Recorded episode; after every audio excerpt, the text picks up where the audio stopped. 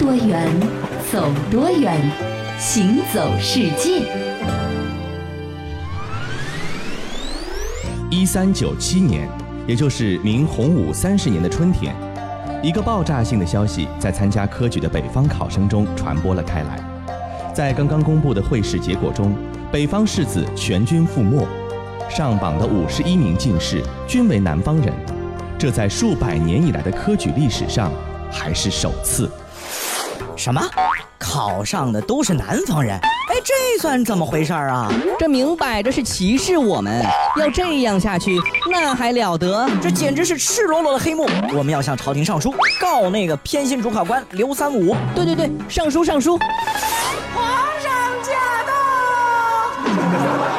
刘大人，最近有考生反映，这届考试不公平，入选的都是南方考生，北方考生全军覆没，这是怎么回事啊？作为主考官，你得跟朕交代清楚哦。陛下，微臣绝无偏私，试卷已经过多轮复查，陛下也可任意召见复查官员前来对质。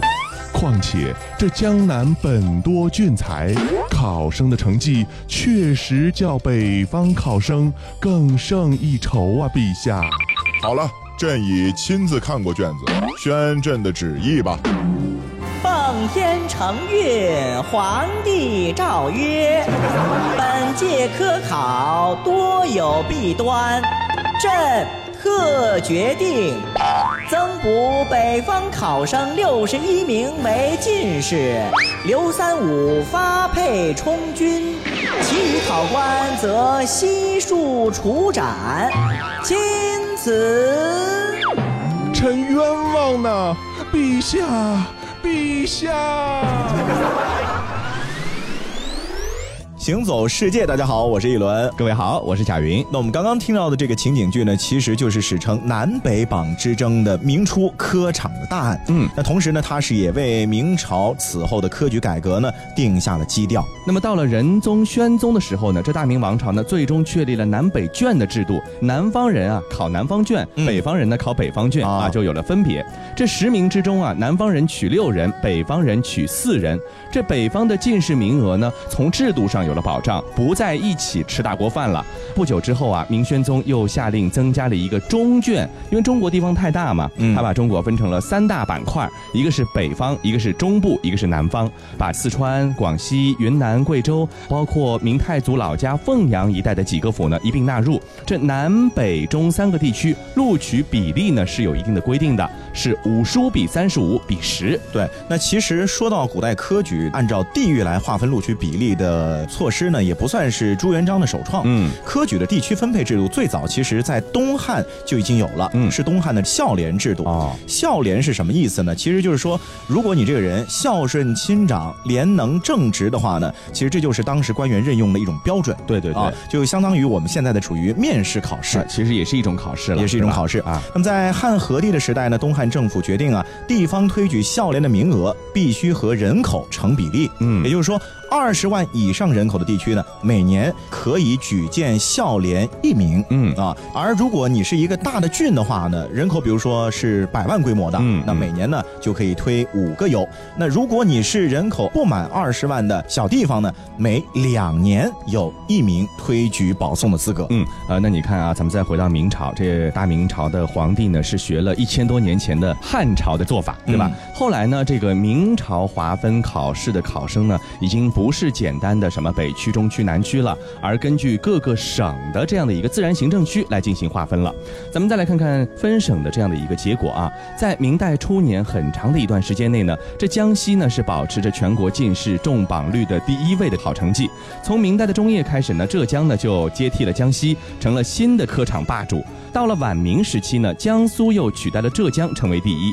那其实相对江苏、浙江这样江南地区考生的这个风风光光呢，一些西北的省份在清初它的表现真的是灾难性的，可能读书人本来就比较的少啊。以这个甘肃省为例，从一六四四年到一七一二年，竟然没有出过一个进士。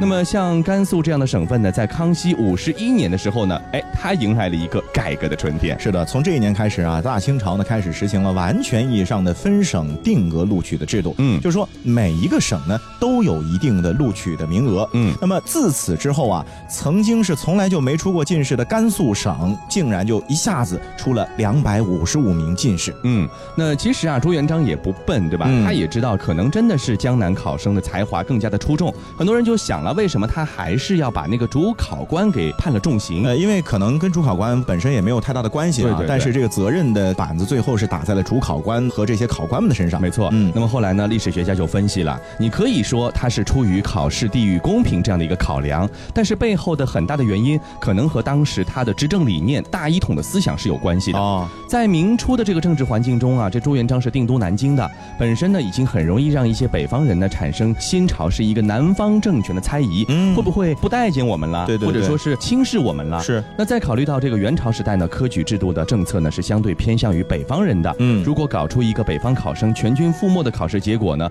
让北方人呢一下子很难接受这样的落差，那么就会产生一些在国家治理上的一些离心力，就是北方人民对明朝政府就离心离德了，对，就不理你了，就感觉自己不是亲生的，是后妈养的。是啊，你想想看，如果作为当时的朱元璋这个大皇帝来说，一旦南北殊途啊，对这个王朝的巩固真的是会造成一个灾难性的后果。所以在这个时候，他不得不牺牲了主考官和当时的这些考试的监察人员，而保全了这样的一种大一统的局面。是。那我们前面说到的这个呢，是在古代科举考试当中啊，和今天有点像的，就是各省的这个录取名额。那我们现在比如说你要考全国重点大学的话呢，每个省也有一定的录取比例，它的比例都不一样，这都不一样。然后呢，这考试的分数呢也会有高有低。嗯。那主要就是为了保证在最大限度内的公平。对。那那除此之外呢，呃，我们现在一般你看新闻，你会发现啊，在关于高考的很多的新闻报道当中，有一个词汇叫做高考移民。哦。所谓高考移民，就是说我是上海人，对，但我呢高考不在上海考，哦，我把户口迁去海南，哦，在海南用海南高考的试卷考高考。是。为什么呢？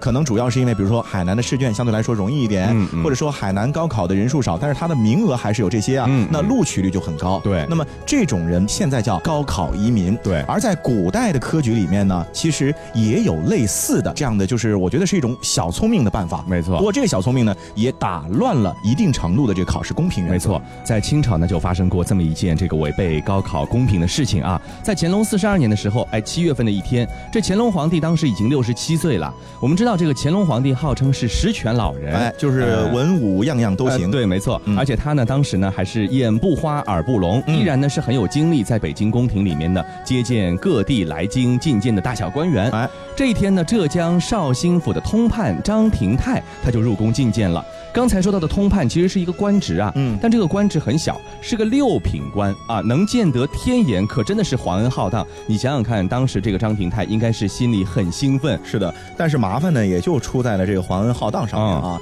破规格的接见了一个低等级的官员，嗯，结果问出了很大的事情，就是说什么呢？乾隆皇帝问了这个张廷泰说：“小张啊，你这个地方官，你祖籍籍贯是什么地方啊？哪里人？怎么样啊？是做官的履历呀？啊，表示一种亲切关。”哎，结果呢？这个张大人的回答就蹊跷了。嗯，张大人说呢，说他是顺天府人，就是今天的北京人。嗯嗯。可是乾隆皇帝，你想十全老人见多识广啊。对。北京人说话就是今天这京片子味儿。是啊。可是这张廷泰说话却是南方的浙江绍兴口音。这乾隆皇帝多次下江南，对那边的口音可能也很熟悉。对啊，所以乾隆皇帝就很疑惑了，说这怎么回事呢？啊，你还真别小看这籍贯。的问题，这可出大事了。为什么呢？首先，清朝的规定就是说，本地人是不能够在本地当官的，要去外省当官。所以说，如果他是浙江绍兴人，那他就不能在浙江省的范围之内做官。哎，人家还是绍兴府的通判呢，对吧？所以这就违反了回避制度。对。二来呢，这位张大人当时啊，可能他是冒充北京籍的考生，在北京参加的科举考试，用的是北京的录取名额。所以说认为他是北京人才能够放到绍兴去做官，没错。当然了，这个张廷泰呢，我觉得他也算是比较的沉着吧，他也回答了皇上的这个问题啊，意思说什么呢？他幼年的时候呢，曾经跟随他的爸爸在绍兴呢住过很长一段时间，嗯嗯所以说就对当地的地方语言呢比较的熟悉了啊但是乾隆皇帝呢，人还是聪明的，他宁可信其有，也不想信其无。乾隆皇帝认为啊，他凭两句话就听出了这张廷泰说的是南方口音。对但是你们那些就是搞政治审查的、地方审查的人啊，你们在干嘛？是啊你居，然会听不出来？没错。啊，当时的那个叫审音御史制度是空架子吗？这是专门为了打击科考移民，也就是说冒籍设置的。对所以乾隆皇帝就对那些手底下办事的人啊大发雷霆。是，呃，我们先把这个审音御史放一放啊，看看为什么古代要对这个冒籍的这件事情呢这么的感冒啊？对，这古代中国呢其实是十分注重籍贯的，呃，即便你是父亲啊或者祖父啊做的大官，他的子弟呢依然要回到原籍去参加科举考试。嗯，这清朝对考试报名地点的规定也非常的严格，目的都是最大限度的能够平衡大一统帝国的各个地方的这个利益啊，嗯维护一个政治的稳定。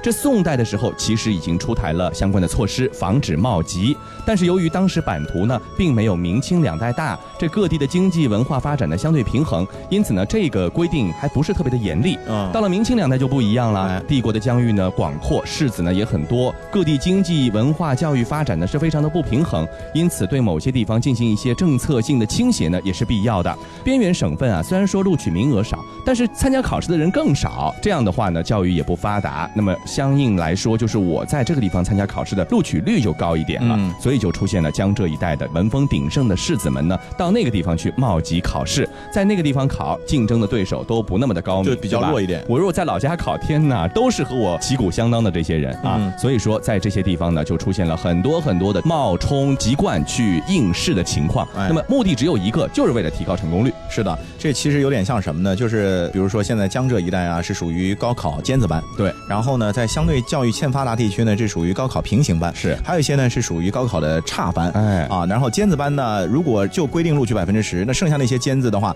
明明成绩比一般的人要好很多，但是他也没过不了。关对对啊怎么办？他可能有些人不服气，是他就去平行班里面冒充平行生，对然后考一个尖子生的成绩啊，大概是这样的意思。没错。不过呢，历朝历代对于冒籍的这件事情吧，处罚的力度倒也不是完全一样。嗯嗯，一朝天子一朝臣啊，不同嗯皇帝在位呢，他的严厉程度呢也是区别很大。是比如说，在明朝嘉靖年间呢，有一个超级考试牛人，嗯是浙江绍兴籍的这个陶大顺，嗯啊，他呢冒充顺天考了一个金魁，就是前五名的考试成绩。这太好了。啊，发挥太好了，太扎眼了，被人告发了，剥夺了举人资格。嗯嗯，不过呢，这次啊，朝廷倒是很仁慈，嗯没有取消他日后的考试资格，就是哦这次成绩作废，下次可以继续考。是过了几年，他在浙江省的乡试中呢，考了第四名，紧接着登乙丑科进士。嗯官儿呢做到了左副都御史，相当于我们今天的纪检监察部门的纪委副书记。嗯，没错。啊那明王清兴之后呢，茂吉这种把戏呢，仍然是时有发生啊。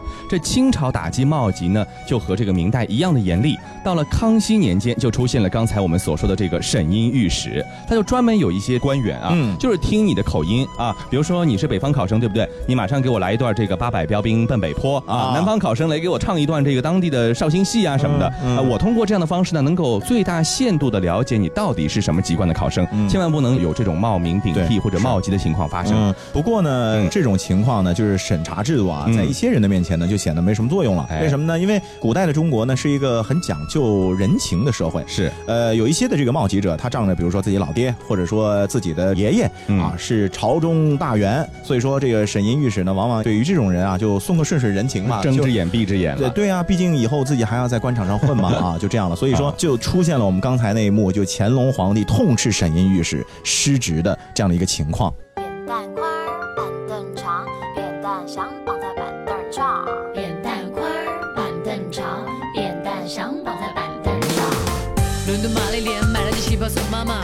斯科的布斯基爱上牛肉面疙瘩，各种颜色的皮肤，各种颜色的头发。嘴里念的说的开始流行中国话。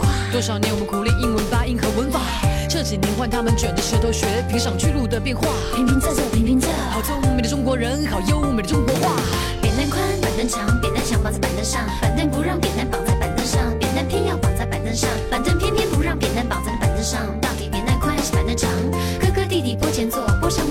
鹅，坡下流着一条河。哥哥说：空的河。弟弟说：白白的鹅。鹅要过河，河要渡鹅，不知是那鹅过河还是全世界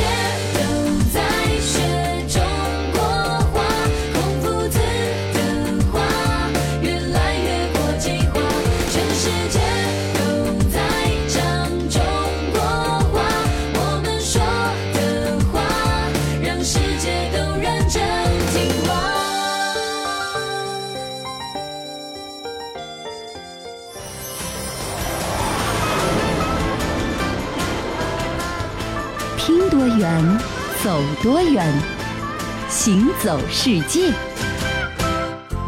欢迎继续回到《行走世界》，大家好，我是一轮。各位好，我是贾云。哎，我们前面一直在聊啊科举制度，因为嗯六月份的时候呢，我们国家一年一度的高考举行了。对啊，不过呢，这科举和高考有区别。嗯高考呢是中学生入大学的考试就，让你能不能再继续上学的门槛儿对啊，但是一般你如果能考上，比如说重点大学或者能够考上本科呢，以后找工作呢相对来说会比较容易轻松一点点啊，工资也高。对而科举制度呢，更像是我们今天的国家公务员考试，对就是大学毕业生才能够参加的。是啊考完了以后入了选就直接做官了。直接做官了啊，或者直接就从底层公务员干起了、嗯啊。那说到这个古代的科举呢，它也分为不同的科系，嗯比如说除了有考脑力的这个属于文科举，嗯还有考体力、考武功的武科举。没错，从唐朝的武则天称帝开始呢，在长安二年的时候就开设了武科举的考试，也就是公元七百零二年，一直到光绪二十七年，又是公元一九零一年的时候呢终止。这期间呢，经历了大约一千二百年的历史。嗯这考试内容呢，虽然说各朝各代呢有一些变化，有一些增减，但是关于武艺方面的考量呢，大致就是五个方面，一个是弓，一个是刀，一个是石，一个是马剑，一个是步剑。对，一共是这五项啊。对关于武科举考试的具体的内容呢，周星驰有一部电影叫《武状元苏乞儿》嗯啊对里面其实有一段桥段，就是说他这个科举考试比武，是挺有意思的。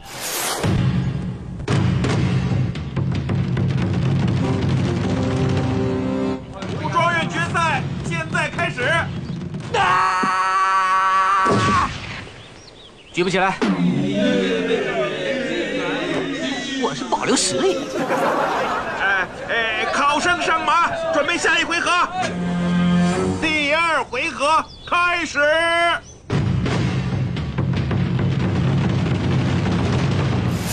基本上呢，在这里面我们就能看到了，所谓的弓刀石马步剑呢，其实就是指的一个是开弓啊。一个呢是舞刀，嗯嗯。还有一个呢就是扔石头，对。以及走路射箭和骑在马上射箭，是。大概这几项，嗯。综合考察考生的武艺的技术和你整个的身体素质。对。那这些考试项目的确定呢，是有着非常悠久的历史渊源的，同时呢，也符合在那个时代冷兵器作战，它需要的其实就是你的这些技能。就是这些技能，嗯对吧？比如说当时的战争啊，春秋战国的时候呢，大多是长距离的一个奔袭战啊，对阵厮杀的野战啊，还有强打硬攻的一些攻城战，以及快捷奔走的这样的一个追击战。这种方式呢，其实对个人的耐力呀、爆发力呀、持久力啊是有很高的要求的。嗯所以说你看当时的考试，一直到后来，大部分都是怎么样拼脸旗，哎啊，快三年得气斗，对吧？用这种方式来考察应试者的体能和耐力。那么我们前面也提到了，这个武举人制度其实是从唐朝武则天开始的。对是为什么呢？其实目的也很简单，就是怕人啊长久的生活在和平时代呢，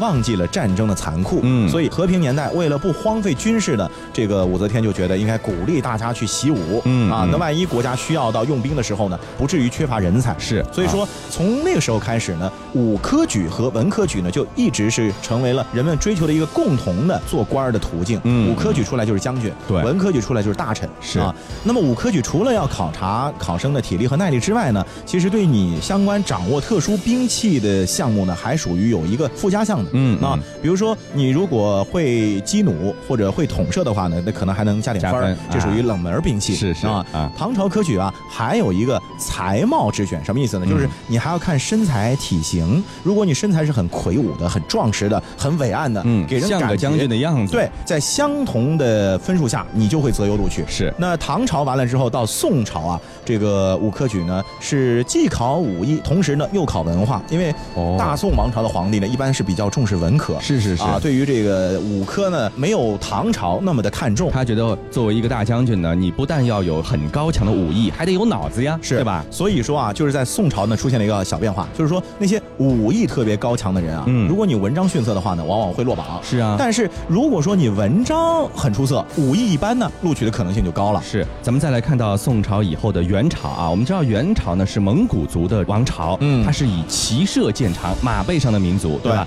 但是建立元朝之后呢，统治者们担心呢，汉人是不是会造反呢？就不许汉人呢私藏兵器，不许汉人呢学习武艺，因此这个元朝呢就没有设立习武治世的武科举的制度，嗯就是你别学了，我不用你学。那么到了后来啊，明朝的时候呢，武科举考试呢并科呢就比较的晚了，呃，这和明朝开国皇帝朱元璋不赞成文武分途，希望培养文武双全的这样的一个人才，这样的一个理念有关。嗯直到明宪宗天顺八年的时候才颁布，咱们重新把武科举呢给拾起来吧。这个已经是明朝建国的九十六个年头了，朱元璋早已经不在世了，哎对吧？那么虽然说开了科，但是呢也没有殿试，就是皇帝对这件事情还不是很重视。嗯，一共呢开开停停也就考了五科，也就草草结束了。是的，最后说到清朝啊，嗯。清朝呢是一个五科考的鼎盛的时期，嗯，那可能和清王朝一直以来的游牧背景有关系。是，那清朝的这个五科举呢，一共分为四个等级，是。考试的时候呢，还分内场和外场，内场考策论，外场呢考武艺，考试的程序和规则是很复杂的。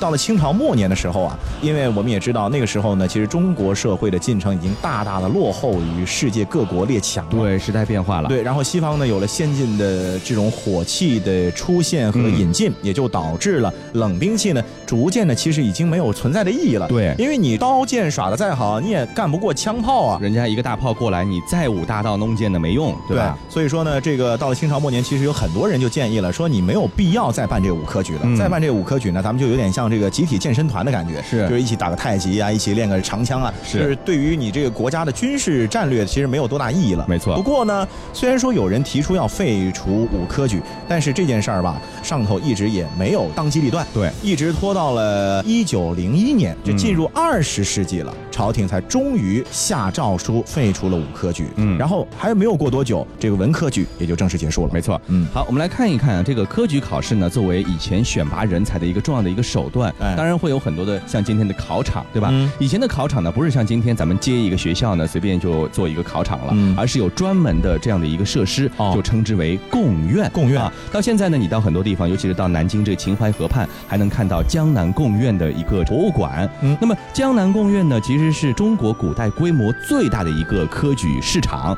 它是建于宋代一一六八年左右，经过历代修缮扩建呢，到了明清的时候达到了鼎盛时期。最多的时候呢，仅仅说这个考试的号舍就有两万零六百四十四间，这个呢是创下了中国古代科举考场的之最的。是的，那说到这个号舍啊，其实就相当于考试的时候的单人小宿舍这种感觉，是是对吧？啊但只不过那宿舍没门儿啊。嗯大概是一个什么样的状况呢？就是说号舍呢，你进去考试，一般考试不是说像咱们这个考了能回家的啊，嗯你就是住在那个号舍里面，是号房变牢房了。是对，不过跟牢房差不多，为什么呢？你吃喝拉撒睡全都在号房里解决。没错，号舍里面呢会放置上下两层的木板，白天考试的时候呢，上层的木板就是你的桌案，嗯下层的木板呢就是你的凳子，是供你答题用。那晚上的时候得睡觉了吧？嗯这个上层的木板呢可以并入下层，两块木板拼一块就是当睡觉的床了。哦所以其实你看睡木板上能有多好。很艰苦啊，尤其是冬天的时候啊，对而且啊，号房的木板啊，长只有四尺，四尺是多长呢？就是一米三左右。这就相当于一个小学生啊。对啊，你想这成年人再怎么营养没有我们现在人好，这一米六七总是有的吧？对啊吧？所以你睡下去的话呢，基本上你就得蜷缩着腿了。哦呦，很难受。而且你这号房吧，还没有个遮风挡雨的门儿，嗯你需要自己备一块油布当门帘，用来防风雨。哦呦啊，所以基本上就是风餐露宿，跟在野外是一个感觉了。而且你说考个一天两天，我就稍微的忍耐一下。嗯，这个每次考试要考九天七夜，是啊，就睡七夜。对，哦所以最艰苦的还不是睡觉和答题的问题，对最艰苦的其实是吃饭上厕所的哎问题。，你看这个每排的号舍的尽头呢，只有一间公用的厕所，嗯啊，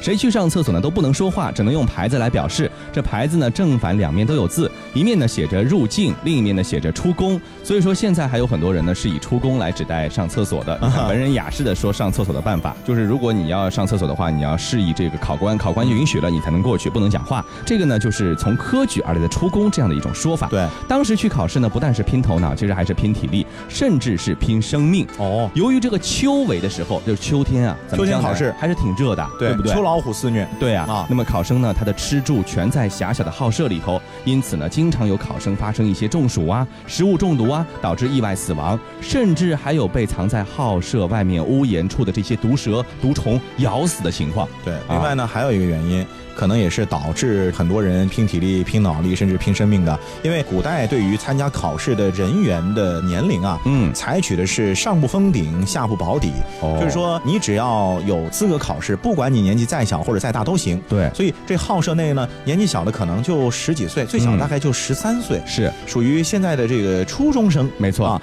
然后最大的考生呢，可能已经八九十甚至一百多了都有 啊。所以不管是什么样的年龄层报考，那就容易出现，你比如年纪特别大的，嗯这夏天考受不了了，对那就可能一下撅过去了啊。年纪特别小的，可能考着考着哭了都有可能啊是吧？不过呢，这个上不封顶，下不保底的这个政策呢，也有好处，就是说它能够保证你啊，不论是什么年龄层，不论是出身高低贵贱，不论家庭经济状况如何，你都能有翻身的机会。没错你都能够有改变自己命运的这个机会，而且呢，是属于并非我们现在一考定终身或者嗯两考定终身今。年考不中，明年再考。哎，它可以年年考试，年年有。是嗯，其实啊，科考呢不仅是考察你的文化成绩，还是考察你的人品。所以说，这个舞弊这件事情也是不能做的，对吧？嗯比如说，你进门之前呢，要有三道门的检验，每道门呢要对你身上穿的衣服、携带的一些物品，像笔墨、纸砚、油灯啊，进行严格检查。你还得带什么毡子、被子之类的嘛，啊对吧？啊，严格检查，防止作弊。比如说，你如果带进去的一些吃的东西，糕点要全部切成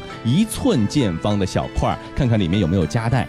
那么最后一道门呢叫龙门，如果最后一道门查出夹带违禁品呢，那么前面两道门的兵丁呢都要被治罪。所以说，你看看这样的一个严格的执法的手段，让很多人呢都不再敢作弊了。如果你违禁，那一辈子不可以再做官了，还要被捆在贡院前的木桩子上呢，要示众两个月，很厉害啊不。过呢，因为这个科举考试呢是唯一的做官的途径啊啊，所以说就导致什么呢？就很多人拼了老命，他也得铤而走险铤而走险。所以作弊这件事情呢是属于屡禁不绝的。嗯，江南贡院就曾经发现过，就是有这个飞鸽传书传答案进去的情况。厉害的，但是呢，这个考生啊，我觉得确实活该他考不上。嗯这个家人呢，为了提醒考生说你不要抄漏了。嗯，在正面下方呢，标注说背面还有，就意思你别抄一面，背面还有，你得继续抄下去。是是是，结果那个老兄把背面还有几个字也抄上去了，这考官马上就发现你这肯定是抄来的。这实在是有点脑残哈。是，还有一些，比如说以前最早发现的，说卷子上做一些些小的记号，嗯比如说我哪个字旁边撒点墨啊，嗯啊，这样的话呢，就是跟考给考考官连通起来，呃串联。哎，是所以最后大家想的办法是什么呢？所有考生的卷子必须再誊一遍。抄写一遍。誊一遍的话呢，这些标点符号就全都没有了。可是啊即便这样，